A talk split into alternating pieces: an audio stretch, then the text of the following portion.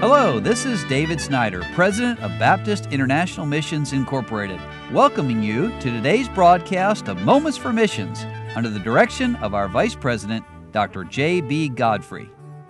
Joseph and Donnelly Childers arrived in Grenada in 2016. God had put a burden on their hearts to reach the second largest town on this Caribbean island.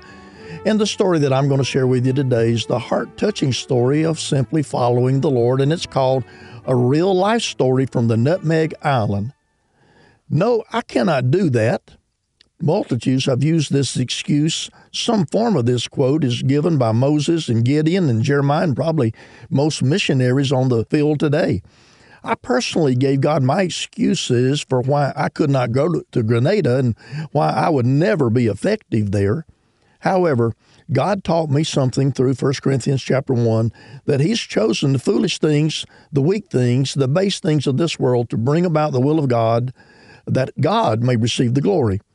In our first year on the field, we worked with Mama Cain's Independent Baptist Church under a national pastor.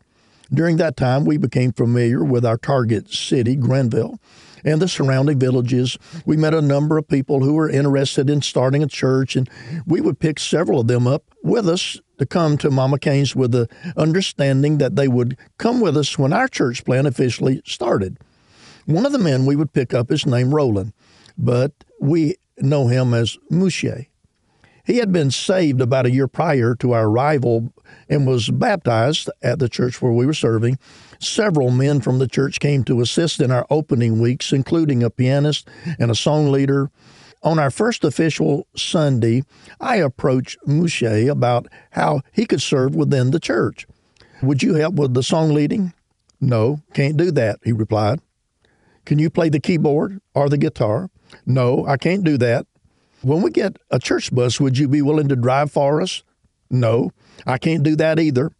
Not deterred, I asked, Do you think you could lead a Sunday school class someday or maybe learn to preach on an occasion? Oh, no, I, I could never do that, was his immediate reply. Therefore, I asked simply, Well, what could you do? And he responded, Well, I can pray and I will commit to coming to every service. And maybe after that, I've been coming for a while. I would like to be a soul winner. Now we were getting somewhere. Since he was faithful to every service, I let him lead the church in prayer each service, and he became an usher. From that first week, he became a soul winner, and he's been my personal soul winning partner for almost the past six years. Every time we go out, no matter what the village, everyone knows Mouche. Before he was saved, he was a footballer, that is, a soccer player, and then he was the village drunk. Not only do they know him, but they also know his testimony of how God changed him. As Mouche continued being faithful and continued serving in small ways, God has grown him considerably. He started waking up at 4 a.m. in the morning to read his Bible. He prays for a couple of hours each night. He joined the Bible Institute. He cuts the yard and helps with projects. He began leading a weekly half night prayer meeting, and today he teaches the adult Sunday school class every week. He leads the singing every week. He counsels and prays with the young men.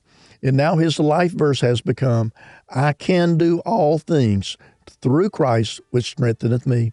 I'm thankful that God used great men like Moses and Gideon and Jeremiah despite their I cannot do it attitude that they had, and that God can use people like Mouche and even me.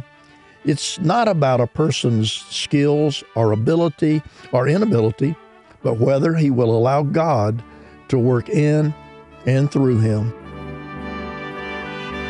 You've been listening to Moments for Missions. For further information, please write to BIMI P.O. Box 9, Harrison, Tennessee 37341, or call us at 423 344 5050. Or you can visit us online at www.bimi.org. Until next time, may the Lord richly bless you.